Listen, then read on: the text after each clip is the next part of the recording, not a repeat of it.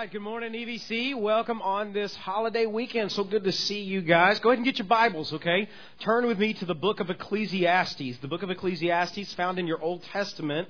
While you're turning there, one other thing I want to ask you to do, Pastor Randy already mentioned this, is uh, you should have found in your bulletin this little card that indicates which service you think you're likely to attend. If you could just go ahead and, and fill that out, take a moment while I'm preaching this morning to let us know. It's important for our staff to be able to plan, uh, and we hope that maybe you would be encouraged and, and even serve in another service. We, we're talking about worshiping one and serving in one, and so if you can't, it's, it's still go ahead and fill that card out for us, and maybe you can only attend worship. That's okay.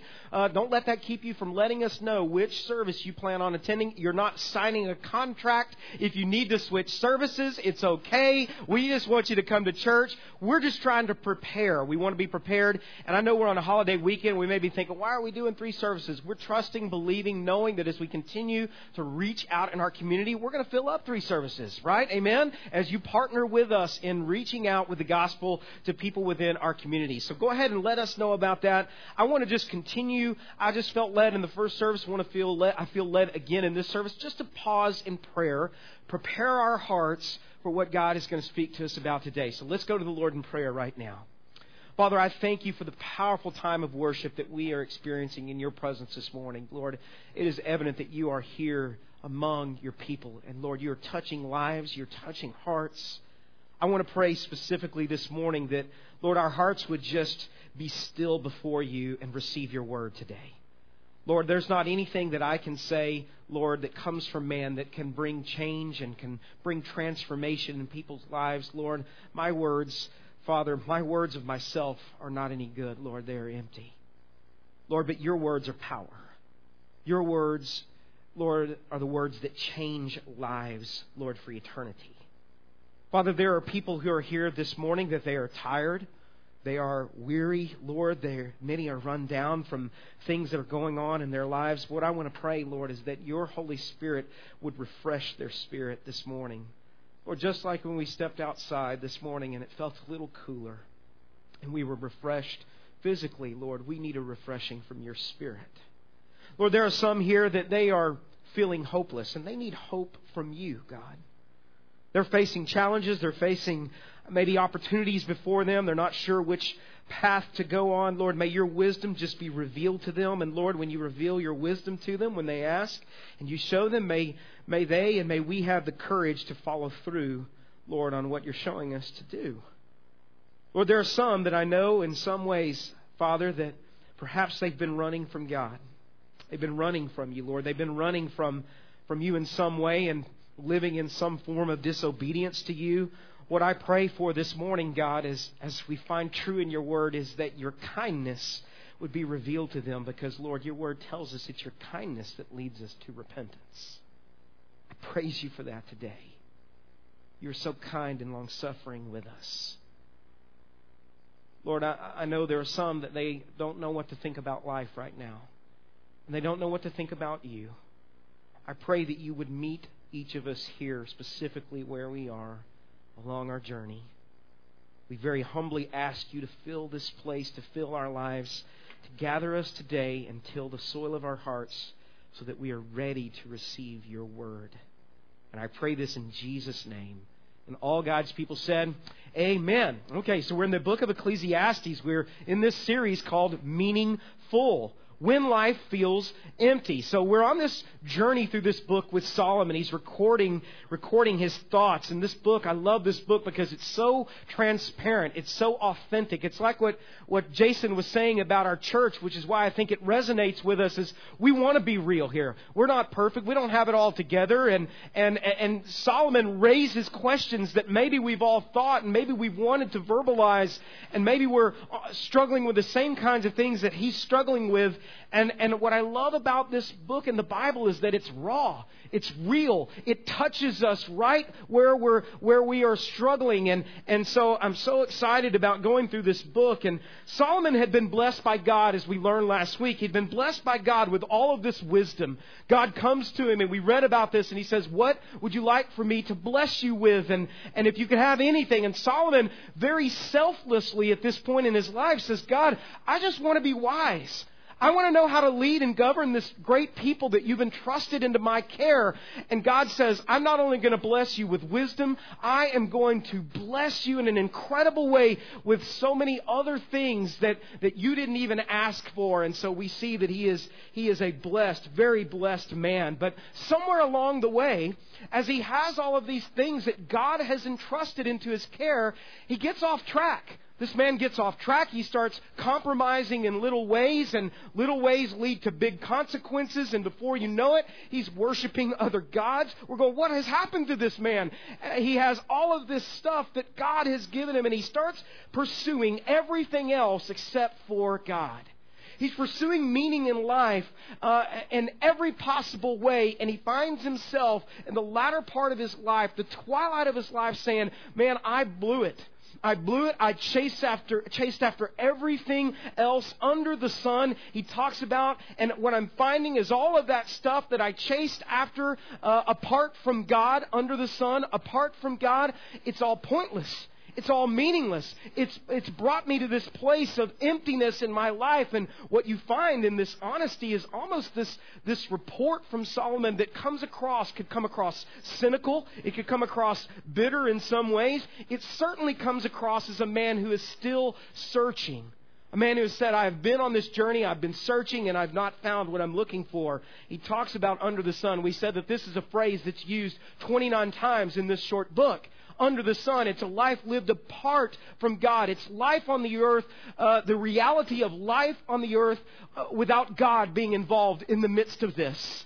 And this is what we find. This is the angle and perspective that Solomon is coming from. And if you don't get that, you start reading this book, it can send you into a tailspin of depression because you start thinking that this is what he's what he's concluded and this is the conclusion in life but Jesus comes along and says no that is not what is going to bring you meaning in life. I have come to make your life full what we know about Solomon is he hits all the high points uh, of things that people chase after he talks about this. He finds, tries to find meaning in his life through wealth and the pursuit of materialism and monetary gain. He talks about finding meaning through pleasure and parties and excess and relationships with women. We learn that he had over 700 wives and he had 300 mistresses.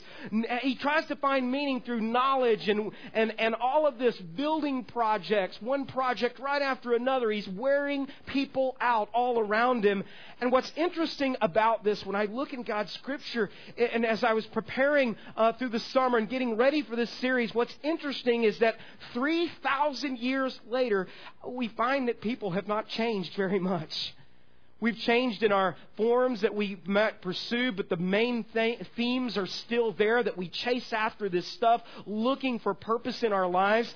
So many of us are still searching for our meaning through the same things that Solomon went after. And what Solomon is saying, this is a, a, recording, and basically this is a book of repentance. He's saying these things to you and to me. Some 3,000 years later, he's saying, Look, I have been there. I've done that. I have the t shirt to prove it. I've, I've been on this journey apart from God. Trust me, it is empty. And what he's saying is, Go back to God. Some of you, you need to hear that this morning. Go back to God. You're trying to find your fulfillment in other places. And, and Solomon's saying, Look, man, I've been there. Listen to me.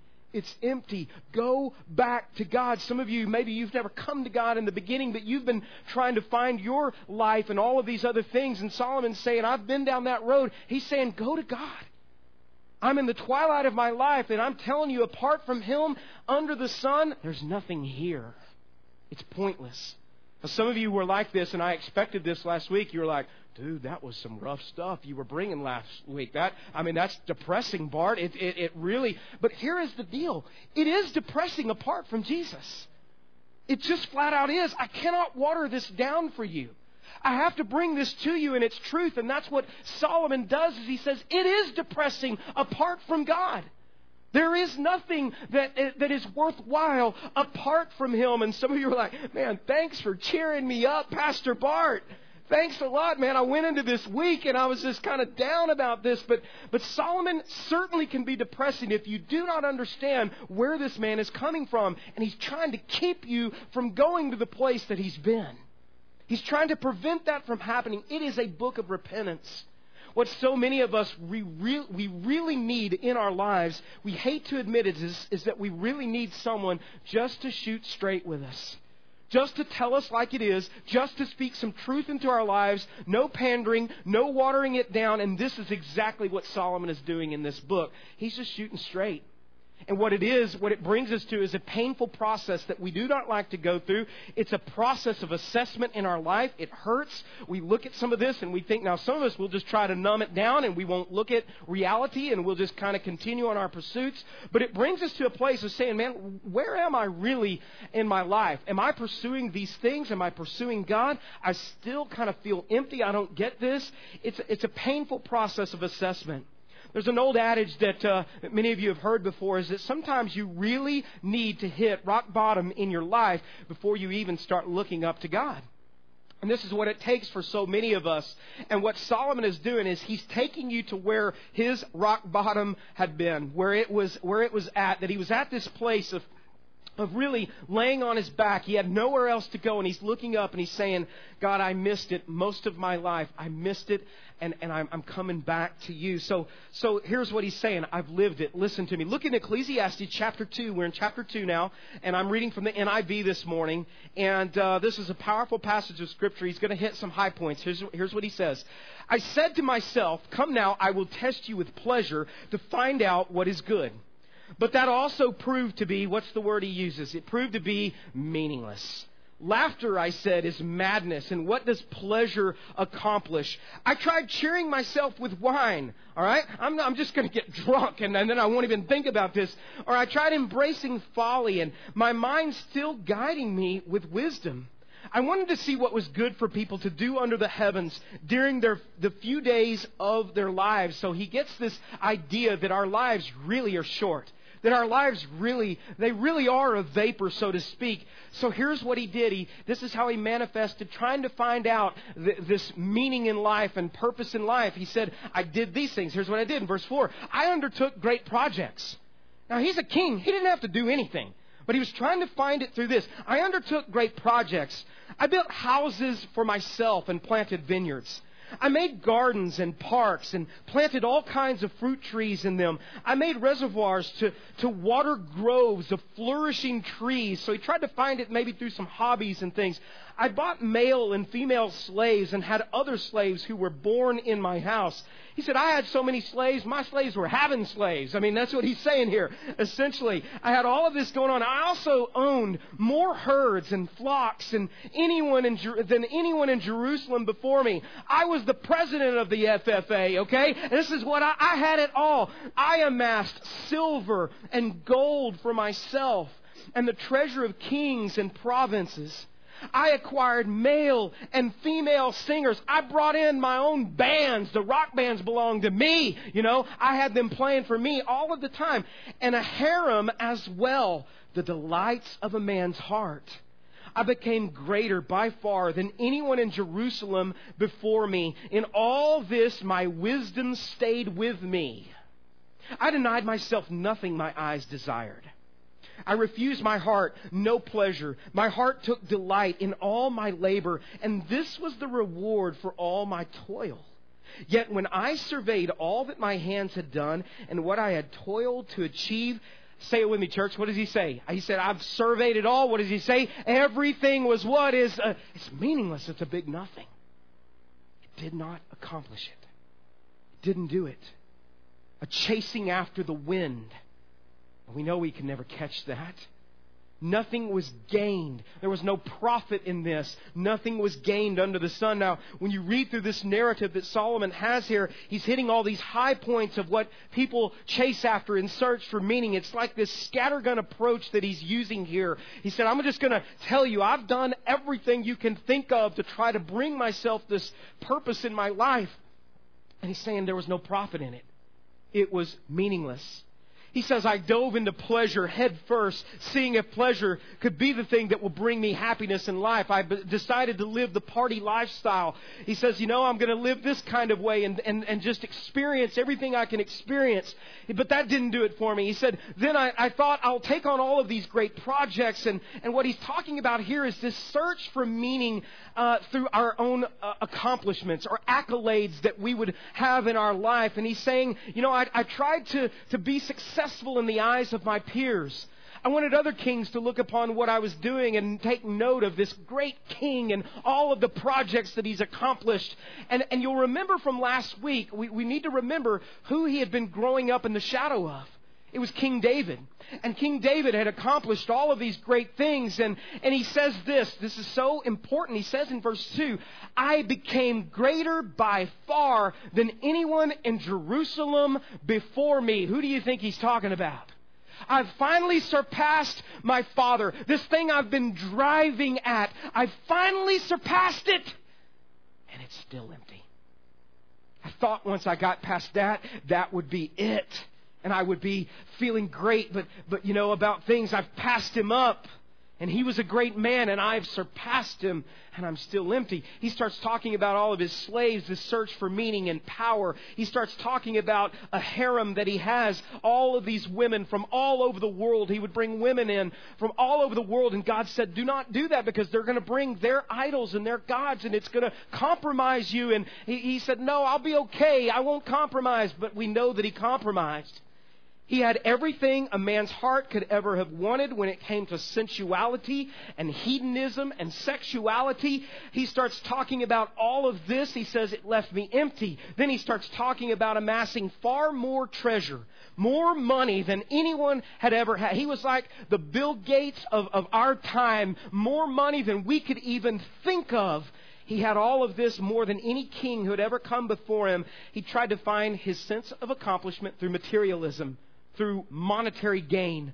By the time you're done with this passage and you're reading through chapter 2, it's like, man, is there anything that he's missed here? I, I, I, don't know. I mean, it's like he, he hit everything. And there is this, this unifying principle that we find in all of his pursuits. There's, there's really some interesting things that he says a few times. Notice it just seems like he's living this crazy kind of lifestyle, but he says, So you don't think I was a complete idiot? My wisdom never left me. Did you hear him say that? He says, My wisdom never really left me. I was still, but my wisdom was there. But remember, we said last week, wisdom's not enough. You need the conviction to follow through upon what you know is the right thing to do. And you need the courage to do this. He, he says in verse 10, in fact, I want, I want you to just read this with me out loud. Say it with me. He says, I denied myself nothing my eyes desired. I refused my heart no pleasure. He says, my, my, my, I, I just refused myself nothing here. And I think he's hitting on this underlying theme that goes with every single one of these themes that he's talking about. It wasn't just about pleasure. It wasn't just about power or success or accomplishment. It wasn't just about the money. The driving thing for Solomon is this. If you're taking notes, this is a key thought for you today. The driving theme for Solomon was he was trying to find his meaning in the more. If I could just get more. More of whatever. It didn't matter what it was. More of whatever. Remember, God had blessed him in some incredible ways.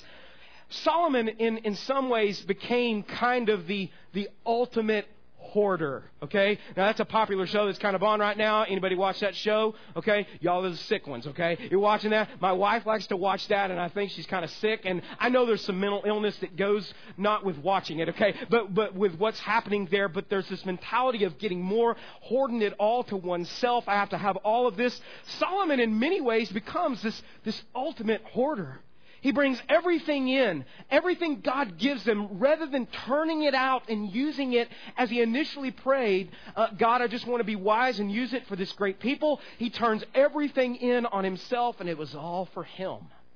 Every bit of it was for himself. He's the ultimate hoarder. Have you ever thought to yourself, you know, I, I know what I've got going on right now is okay, but it's never really fulfilled me. I'm pretty sure that if I had just a little bit more, uh, maybe success, I'll finally be happy. Or, or maybe uh, if I finally would get to this certain level in my job as I'm climbing the corporate ladder, that will finally fulfill me. Or, you know, if I could just have a little more money. I, I like my income right now. It's good. I'm thankful. But I know that more would be better, so I'm going to drive for this. I'd be happy. And this is fascinating. Human nature is so funny like this. What is it inside of us that thinks that the very things that are not bringing us meaning and fulfillment right now, that just having some more of that will actually do it for us? But that's how we are.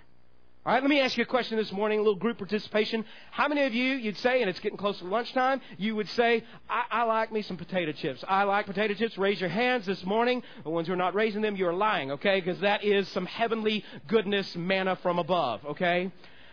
Do you guys remember that old potato chip commercial that said, you remember this? You can't have just one. Okay, I am a living testimony to the truth of that greatness right there. I have never had one chip in my life. I am the personification of this, okay? The evidence is clear before you. There's no hiding it. Let me ask you this. Do we have any one chip people in here this morning? Raise your skinny little hands this morning so that we multi chip people can despise you today I think you're lying, okay? You didn't have just one. But here's the thing. This, this is just greatness. This was genius when they came up with this because they, they hit on something that they know that is true about human nature. It's true about our culture, okay? It's not about the chips. Everything for us in our culture is, I've got to have more. I have to have more for my money. I have to get more. All right, when I was growing up, we had the gulp. Okay, that was it. It was just the gulp. Remember that? You remember the gulp? It's like, hey, that's a pretty good sized drink. Okay? I remember in the latter part of my teenage years, I was working for a furniture company, moving, and then there was this greatness that came about the super big gulp, okay? All right? You had that. Next comes along later in my college years. What do you have? The double gulp. The double gulp. Now we have the trash can gulp. We have the swim in the gulp, whatever it is. It's like you're carrying our drink around like this. It's my drink, you know. I got it 49 cents. It's awesome, okay? It's hot out, but we're carrying it around. We're sweating carrying our drinks is so big, but, but the, it, it, it appeals to us, right? We're like, more. That's great. Give me more. I need more of anything. More of anything. We are a culture of more, a culture of consumption, a culture of materialism. And I would say it's not just, just only our culture here, it's worldwide, it's human nature. We want more. It's never enough. Think, I mean, it goes all the way back into the Garden of Eden. Think, God had blessed Adam and Eve, had given them everything. He said, just said, just you can't have this. We want more. More. Got to have that fruit. I want the super big gulp fruit. Okay, something like that. I've got to have more. Um, this summer, I was watching this uh, couple of documentaries that that sound incredibly boring, but it was kind of fascinating it was it was some stuff that was on the Middle Ages, and I remember my son even being like, "What are you watching? You know, this is boring." And it was kind of interesting, but it was some stuff on the British monarchy and throughout history, coming up through the and and they kept using this word of what people would have died from. It was the consumption. They they got the consumption or whatever it was. This queen had the consumption or this king was was you know just totally uh, consumed with the consumption. I don't know, but he had he had this, and I was like, what is that? What, what are they talking about? Well, I come to find out, I did a little little search and found out what this is. It's actually what we call today tuberculosis and they would catch this. It was highly contagious, and the consu- they called it the consumption because it literally would just it, it eats a person from the inside out. Gets in the lungs, and these people would start coughing up blood. They it was kind of a slower, drawn out process. It doesn't kill you immediately. They would start losing a lot of weight. They would look sick, and and uh, and this is kind of and so they called it the consumption. It's a killer, and it's almost like Solomon in so many ways, and so many of us in our culture today. We live with this spiritual disease of the spiritual consumption. You know, we're, we're just kind of being eaten from the inside out. Our hearts are, are being consumed by something else. We're driven by something else. We live with the spiritual form of this We're being consumed by an obsession for more. Think about this unquenchable thirst for more. I, I, know this. I've seen this firsthand as a pastor. I've watched it in my own family, you know, around me. Uh, this, this, this, this unquenchable thirst for more is the very thing that ruins a lot of families. It's the thing that uh, affects a lot of marriages. Uh, I mean, it's destroyed so many different things. This appetite, this unquenchable appetite for more. We saw it with Solomon, but we also see it still very prevalent today. It's not just with material possession. If we think it's only money, we're wrong. There's a deeper root. I started thinking about just some, some real contemporary examples of, of where we've seen this play itself out before our very eyes. I started thinking of some of the popular stories that have hit our news in the last couple of years. And I'm not trying to pick on any one of these individuals. It's, it's out in the public. You know about it, so we might as well have a teaching moment from it, okay? Here, I think about uh, what was it, this drive for more. I think about Tiger Woods, okay? And, and this isn't to, to just to, to bash on him. We should pray for him, but we should learn from his example. You already know about what happened there anyway, so I'm not bringing up anything new here. This isn't to cast judgment. It's just a prolific example of this. I mean, we think about this. This guy literally was the king of the golfing world, right? Number one in golf. I mean, they, they were, he's going to surpass, they were saying he's going to surpass the greats, surpass Nicklaus, all these others. He's, he's on this trajectory for greatness in this sense. He has fame. He has all the money that you could ever want. Um, he has all of these endorsements. He has people coming to him begging, just be an, uh, someone who endorses this for us. We'll give you millions for this. I mean, he had everything that a man could want. And then he goes, goes and he, and he marries a European supermodel. He's married to a European supermodel, and we know what happened there, and, and, and know that, that there was uh, infidelities, and know that it, it, is, it has wrecked his family and wrecked his marriage and, and his life, and now his golf game stinks, and, and I mean, it's wrecked everything, right? We've watched it happen, and, and, it, and it's a sad thing to see that happen. But I remember when this went down, I remember having conversations with guys, I remember talking about this, and uh, people scratching their head like, why would this guy ever cheat on his wife? He's married to a European supermodel. I mean, it, really? Why in the world would Jesse James ever be unfaithful to, to Sandra Bullock? She's she's a beautiful woman, not anywhere near my wife, but she's pretty, okay? And and and uh, why? I mean, she's the sweetheart of America, you know. Have you seen her movies? And, and, and she just seems like this sweet person. I don't know her personally, but seems really sweet. What in the world? What is this? And so that we don't, in an unfair kind of way, say, well, that's just people that don't know the Lord. That's bull.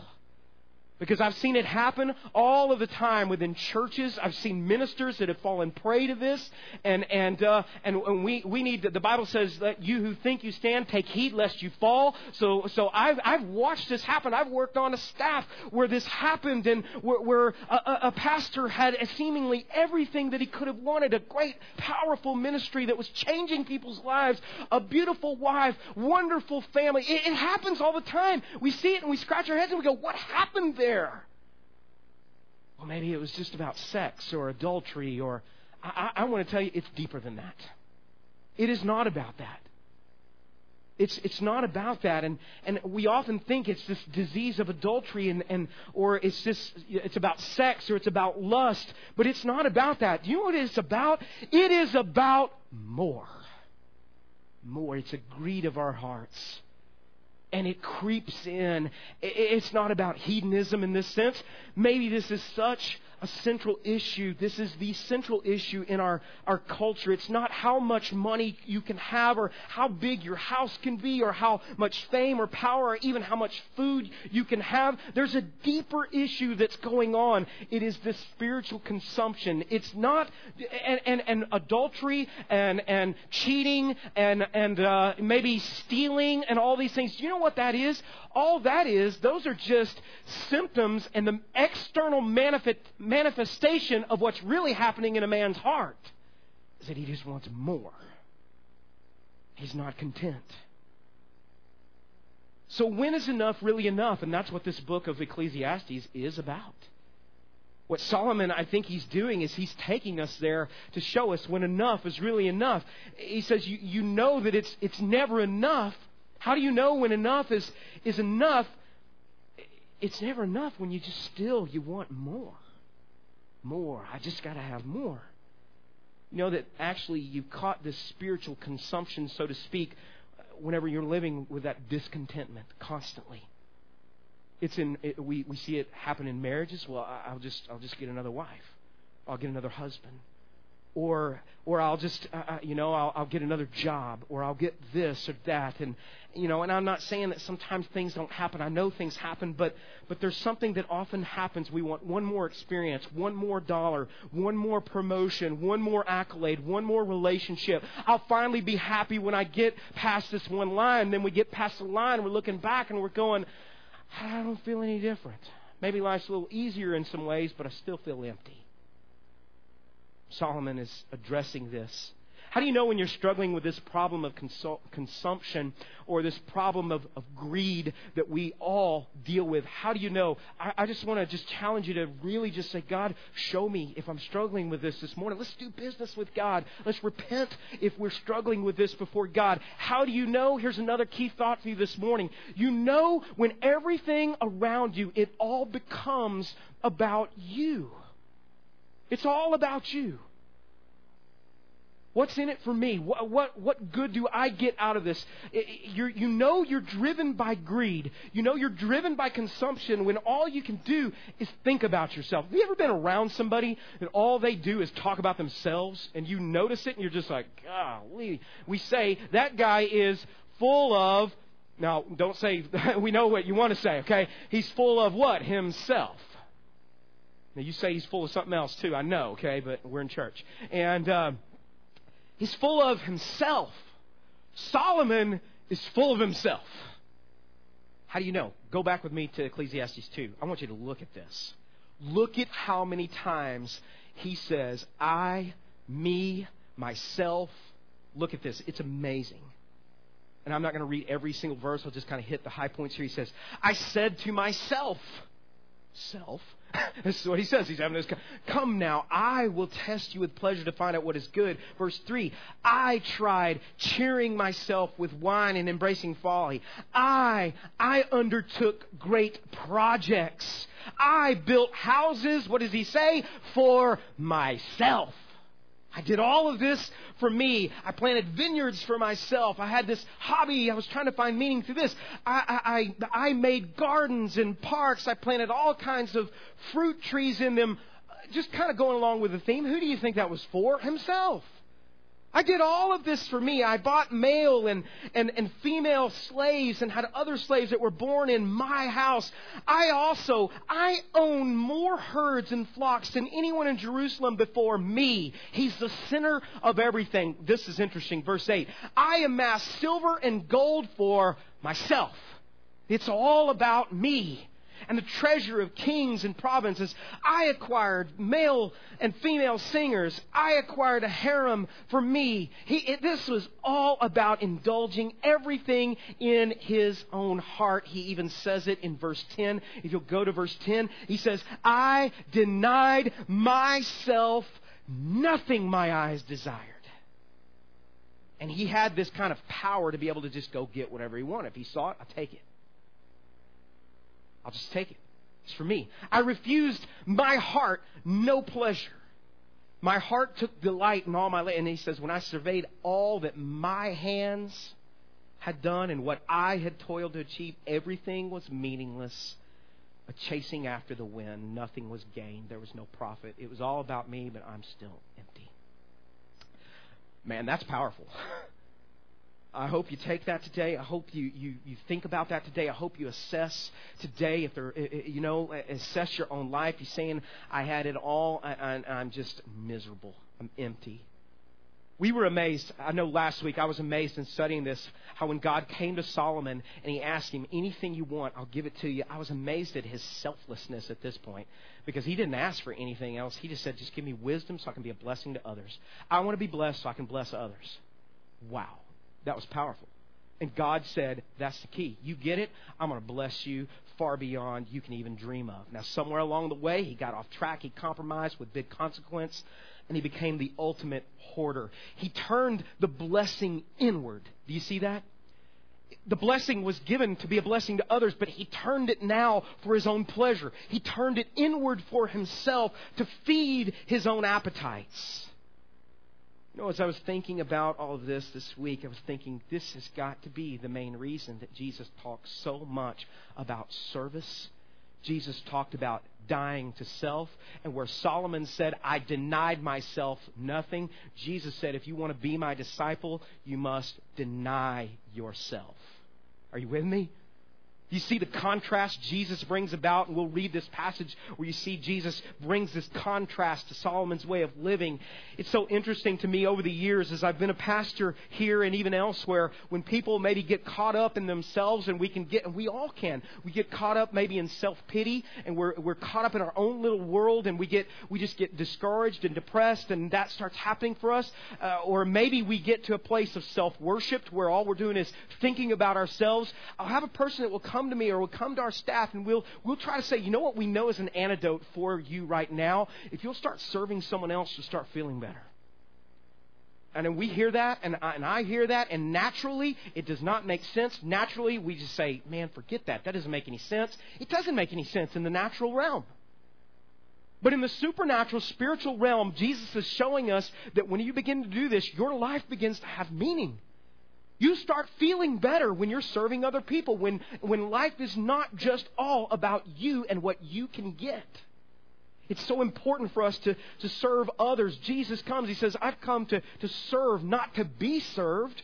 I'm the a, a exact opposite of everything Solomon was. I did the exact opposite of this, and yet I came to bring you life. We would think all the things Solomon had would have brought him life, but they left him empty and meaningless. Instead of building um, houses maybe only for ourselves, and this isn't a message that says you shouldn't have a good house. You, it's okay to have a good house to live in, okay? It's okay to have nice clothes. It's okay to have a nice car. It's okay. This, this is not a message that's saying you need to turn into a monk, okay? That's not what we're saying. What we're saying in, what God is saying is don't worship this stuff. Realize that you're the manager over the stuff. The stuff should not manage you. This is what it's saying here. Based on my experience, what I find in the scripture, the only thing that will free us from our consumption problem is serving and giving. Giving of ourselves. Is, here's, here's, that's your third key thought. The only cure is to serve. Is to serve somebody. Serve someone this week. Give to someone this week. No strings attached. It's the cure for spiritual consumption. It keeps us on the right path. We, we, we live with the kind of mindset that's not, this is more than just about me. There's a bigger thing happening here. And I am an ambassador of Jesus. And I get to serve. I know without a doubt, and Solomon is, is, is your life witness to this today that if you spend your whole life with the drive of simply getting more and more and more for you, you'll find yourself being less and less satisfied in life. You'll find yourself, like we tragically see so many others in our contemporary society, ending up, and it's a big nothing. This is what he's pointing out. This, is, this has got to be this explanation for our generation, the, the most wealthy generation in the history of the world. We're the most wealthy nation, and yet there is an overriding depression that this country deals with. It is an epidemic eh, thing that is happening. We are consumed. We're drowning in ourselves. We're drowning in our greed. So here's your transition, okay? I'm going to let Jesus kind of close this out for us today. Solomon has said, I've done all of this. It's a big nothing. If we stopped right there, blah, you know, Debbie Downer. Okay? But, but when we get here to, to Luke chapter 12, you can turn there with me. You're going to see uh, that, that there's this argument that, that kind of comes up, and Jesus is in the middle of it, and there are two people that they lost, obviously, they lost a parent, and now they're fighting over some money, and they're coming to Jesus saying, You can settle this for me. And look at what he says. He says in verse 13 of chapter 12 in Luke, he says, Someone in the crowd said to him, Teacher, tell my brother to divide the inheritance with me.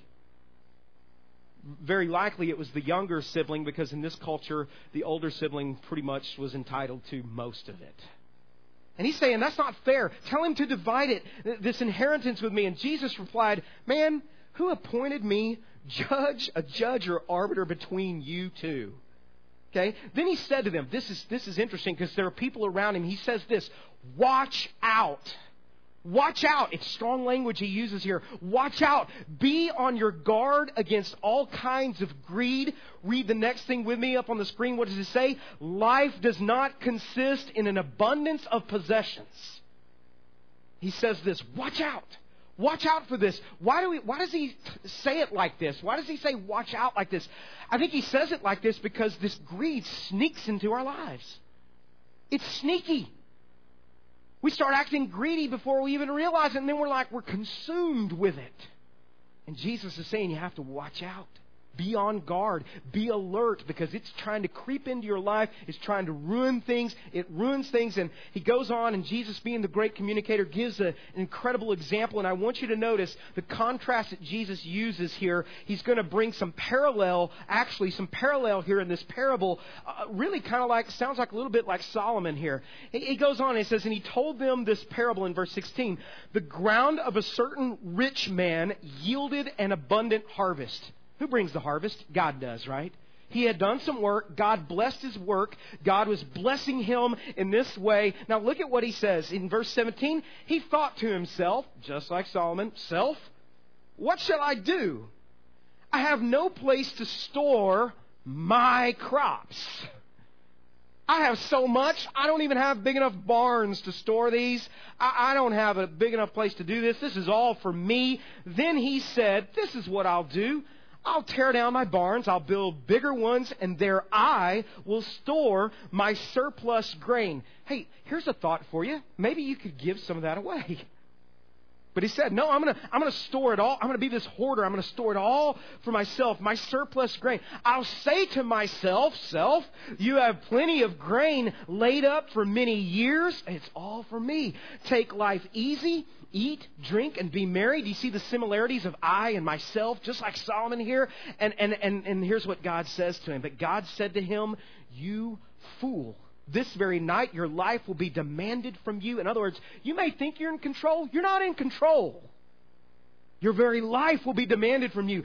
Then who will get what you have prepared all for yourself? By the way, if you keep reading in Ecclesiastes 2, you'll see that this is one of Solomon's big beefs here. He's like, I do not like that I, I accumulate all of this stuff. I'm mortal. I'm going to die. And then someone else gets it all. He didn't like that. He says, God, that's not fair. Although everything he had initially had been given to him because he was entitled because of his father. But this is one of his problems. He has a problem with this, and, and, and God is saying, yeah, that's kind of how it is. You're not taking it with you. It's not going with you. He goes on in verse 21. He says, This is how it will be with whoever stores up things for themselves. You become this spiritual hoarder for yourself, but is not rich toward God. Then Jesus said to his disciples, Therefore I tell you, do not worry about your life, what you will eat, or about your body, what you will wear. For life is more than food, and the body more than clothes. Jesus brings this idea of worry and anxiety up because I'm going to tell you one of the main things that keeps us from being generous is we are worried we will not have enough for ourselves.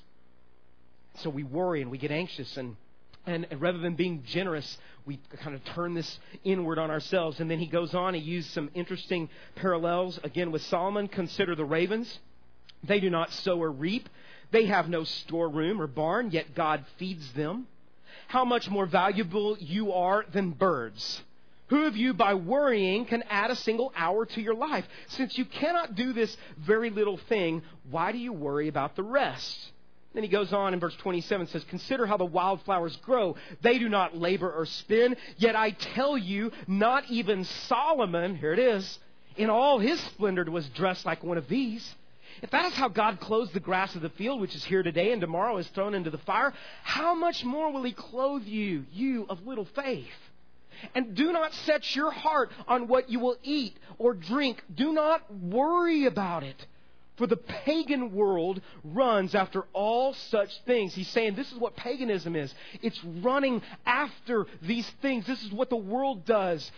And the world doesn't know any better. It's in our nature to do this. But he's saying, don't run like the world runs here. You're acting like a pagan when you do this who chases after only the, the things of this world. It's, it's a self worship, it's an idolatry, it's stuff worship here. He says, Your Father knows that you need them. Now, Jesus is not setting up this tension between materialism and monasticism here. He's not saying you have to go be a monk. You can't. He says, Your Father knows what you need. He knows what your needs are. What he's saying here is don't put your faith in your stuff. Don't put your faith in your stuff. Because he goes on and says, moth and rust and thieves break in and steal. It's temporary. There needs to be something deeper in your life than just stuff. Now, he's going to give you the key. Here it is. The key is this.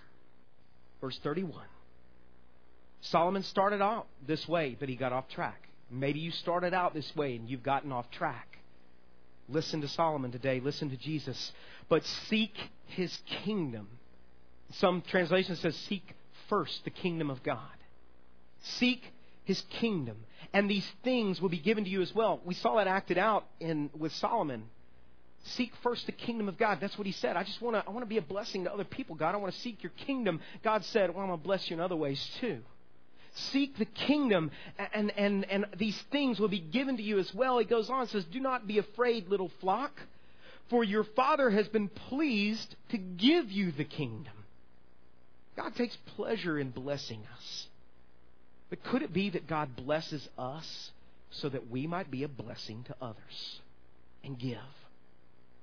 He gives us this key here. The test here that, that Jesus gives us is straight to the point. And here's what I want to ask you this morning Are you running and chasing and pursuing the more with the hope that that is going to bring you fulfillment and meaning in life?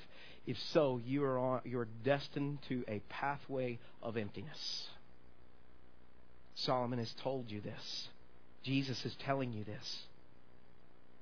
It's not wrong to have things. It's not wrong to have possessions. It's wrong for those things to possess us and control us. What if we started seeing that which was brought in our life as a gift from God with a stewardship to serve the rest of the world? Here's an interesting thought for you today as we kind of wrap this up, okay? And we'll have a quick video here in just a minute, just a quick video. An interesting thought for you today. Is it possible that God has given you the capacity to create more, to create more wealth, to be blessed more? Is it possible that God has given you the ability to have more, to be blessed with more, not to be spent purely on your own consumption of self and self gratification, but God has blessed you in that way so that you might be generous? And give more to those who are in need around you. You're his ambassador. You're his representative. It's to come through you to be a channel. You're the channel to be able to bless other people around you. Do you possess and manage your things, or do your things possess and, possess and do they manage you? Here's how this is going to play out for us this week at EVC, because it does not get any more practical than this. We were talking in our staff meeting this past week about what are some ways that we could practically challenge this body of Christ to live this out. To take something today you've heard and not just be a hearer of the word, but this week go and do this. You put it into practice. We said, what if, what if we challenged the body that we, that we have here? What if we challenged them to just kind of go through our, our homes? To go through our homes, more, more specifically, to go through our closets and, and things that, you know, and we just simplify and we bag up things that, that have been hanging there for years. You gotta give up the dream of ever getting back in those parachute pants. It's not happening. Okay? I'm giving the dream up about that, alright? You got to give it up. And but but what if we what if we went through and and, and we take the bad stuff and we just throw that away? Because you don't want to give someone who's in, in you know less fortunate fortunate than you your junk. What if, what if you, what if we just take the bad stuff and you chunk that, but you, you bag up some things that have been hanging there for a long time, extra coats, extra pairs of pants, extra shoes that maybe you've not even worn in several years, and, and you said, you know what, I, I've been almost like this hoarder. I've been hoarding all this stuff. I've been living the dream that I'll get in that someday, and maybe I want. Well, if you do lose weight, go buy something new for yourself. You know, what if you started thinking about being generous in this way? So here's what we're going to do. We have two uh, two groups of folks that we're partnering with. We're going to bring our stuff. I want to challenge you to go home this week and go through your closets. We're bringing our stuff. We are making an offering before God next week. Bags full of clothing items, things that we can give to someone else who has a greater need than we do. And what I think is going to happen for so many of you, you're going to find this is going to be so cleansing for you. And you can get in your closets again and, and you're, you're going to feel this great sense of I'm doing something to grow the kingdom, uh, you know, to be a part of the kingdom that is growing here. And, I, and so what we're doing is we're partnering with Saginaw Elementary, right next door to us, right in the shadow of our own church right here. We're partnering with them. My wife works there. We kind of have the inside track there. And uh, what we're doing is they have a clothes closet that is available for less fortunate children who can come once a month and, and their families can come and pick out clothes that they need for their kids. You realize we have some kids that live within uh, these, just within minutes of this church that are living in poverty. We, we, we get that, right? It's, it's happening. And, and, and we're going to partner with them. We're going to help them out. It's not only for uh, Saginaw Elementary, it's for other, uh, other kids from all over the school district come and they can pick this out. But, but they're the ones that started this. And we're going to help them. We're going to, we're going to fill up their, their clothes pantry. We're going to help them with, with this. The other person that we're partnering with in this, because we think it's going to take a couple of these for us to be able to do this, uh, and, and, uh, and we want to just help more than just children, we're partnering with a pastor. His name's Pastor Trinidad. We've, we've partnered partnered with him before when we did our coat drive. Pastor Trinidad is a former uh, gangbanger who is now back on the streets, but he is ministering for Jesus now. And, and he is a pastor down in this area, and he is ministering to the homeless. He brings them in. In fact, I want you to meet Pastor Trinidad. We're going to partner with him. He has a closed closet. Meet him by video, okay?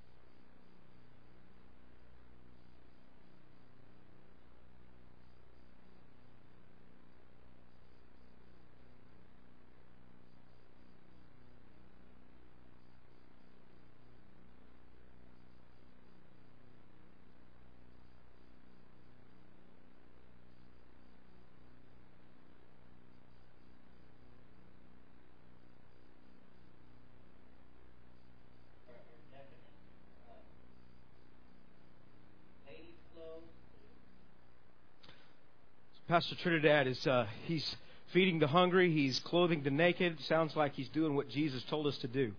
And uh, this is frontline ministry. And I think what a great thing for us to partner with people. We've seen his life that has been transformed by Jesus, and now here we get to be involved in that. Now, think about this, okay? We're, we're going to pray right now, okay? So you guys can go ahead and start making preparations for that. What if the same kind of zeal and passion that we have and drive to consume things for ourselves, what if that was switched in our lives in some way? And instead, we have this passion to know God in a deeper way with that same kind of drive. Or to give, we have that same kind of passion and zeal. How different would we be on the inside? How different would your family be? If we were teaching our kids generosity from the early on rather than just it's all about us getting and consuming for ourselves, how different would your marriage be? How different would, you know, your disposition be? Instead of worrying and being anxious about just it's all about me, what if we just trust God to take care of us? And we said, God, we are here to be used to be a blessing. You have blessed us to be a blessing to other people. I'm going to tell you something big would happen in our community. Something big would happen in your family, in our church. Can we just yield to Him in that way? Go this week. Go get your stuff. Bring stuff. Next Sunday, you can bring trash bags full of stuff. Next week, we're going to have people that are going to be set up. Our trailer is going to be out front. We're going to bring it as an offering, and then we're going to give it away. And if we keep doing it week after week after week, praise God. We're going to keep living out what we say we believe. Jesus talked about giving to the poor. He talked about it. Let's don't just talk. Let's do it. Are you with me this morning on this? Don't you think this could be powerful? Think of the lives that you might get to touch with something that's just been hanging in your closet for how long? It's hard for us to even think about coats right now. I get that, okay? But you remember how cold it got just earlier this year? Pastor Trinidad said, Bart, when I came and got y'all's coats, he said the year before we had truckloads uh, of coats. We went down, and they go down every Saturday. And, and he, he goes down there with these things that people need. He said those coats, a truckload of them, were gone in five minutes. Five minutes. And they'd just been hanging in our closets. Wow. We get to be a part of something big. Amen. Let's pray. Thank you, Lord. Thank you, Father, for blessing us. We want to live a full and meaningful life. And we know, Lord, that it comes through serving, it comes through giving, through loving, through not being consumed with ourselves, but being consumed with you. Change our hearts, Lord. So there are some of us this morning, we need to repent. God, we've been consumed with us. We've been like Solomon, and Lord, we've wondered why we're miserable. We've wondered, why do I feel this emptiness? Lord, you fill us up when we give, when we serve, when we love. You modeled it for us, Lord Jesus. May we be your ambassadors this week. Lord, over the coming weeks, I pray that we would just be blown away by the things that, that people are bringing that we can give to help support these great causes that are right here. Pastor Trinidad's church is, 20 minutes or so from where we're at, and he is on the front lines. The school district is right here in our community. There are children right here, Lord, that you, uh, Lord, that you have called us to minister to. We just want to be obedient, Father. I pray that every person in this church would take this seriously. And Lord, we would see you do something great. We want to bless others, and we know that when we do that, Lord, we will be blessed spiritually, internally. In Jesus' name, I pray these things today. Thank you for your word, Lord. Amen. We're going to look more specifically in the coming weeks, Lord, at the things that you bring up through Solomon, in the ways that, that he pursued fulfillment and meaning in his life. We'll look at those things like how we try to find it in money and power and if we can just get this relationship. We see his relationships were never enough. He needed one more wife. He needed another project. He needed more money. Lord, what I pray for is that we would really, really, honestly look at our lives. What are we trying to find fulfillment in? And that you would show us that if it's anything apart from you, under the sun, it's meaningless. But that you came to give us a meaningful life through Christ. If you've never trusted Jesus Christ as your Savior, you can call upon Him right now to be your Savior. Call upon Him, believe on Him in faith. Say, Lord, I trust you. I want you. Save me, Jesus. I believe you paid for my sin. You died for me. I want a meaningful life in you. This morning, if that's you and you say, Pastor Bart, would you just pray for me? I want to trust Jesus as my Savior. Would you just lift your hands this morning and say, That's me. I'm trusting Him as my Savior. Praise the Lord. I see your hand. Are there others? I'm calling upon. Some of you, you're Christians, and you've been trying to you've been trying to find your fulfillment in everything else. And Solomon's saying, Man, stop it. Go back to Him. Find your peace and your rest in Him. You'd say, Pastor Bart, would you just pray for me? That's me. I, I, I do know the Lord, but man, I so often get off track. I'm off track. Would you just pray for me? Is that you this morning? Would you just lift your hands? I want to pray for you today. Thank you. Thank you for your hands being lifted. Lord, give these who have lifted their hands your wisdom. Thank you for the honesty of this book. It's going to be a great series, Lord, because of you. In Jesus' name, amen.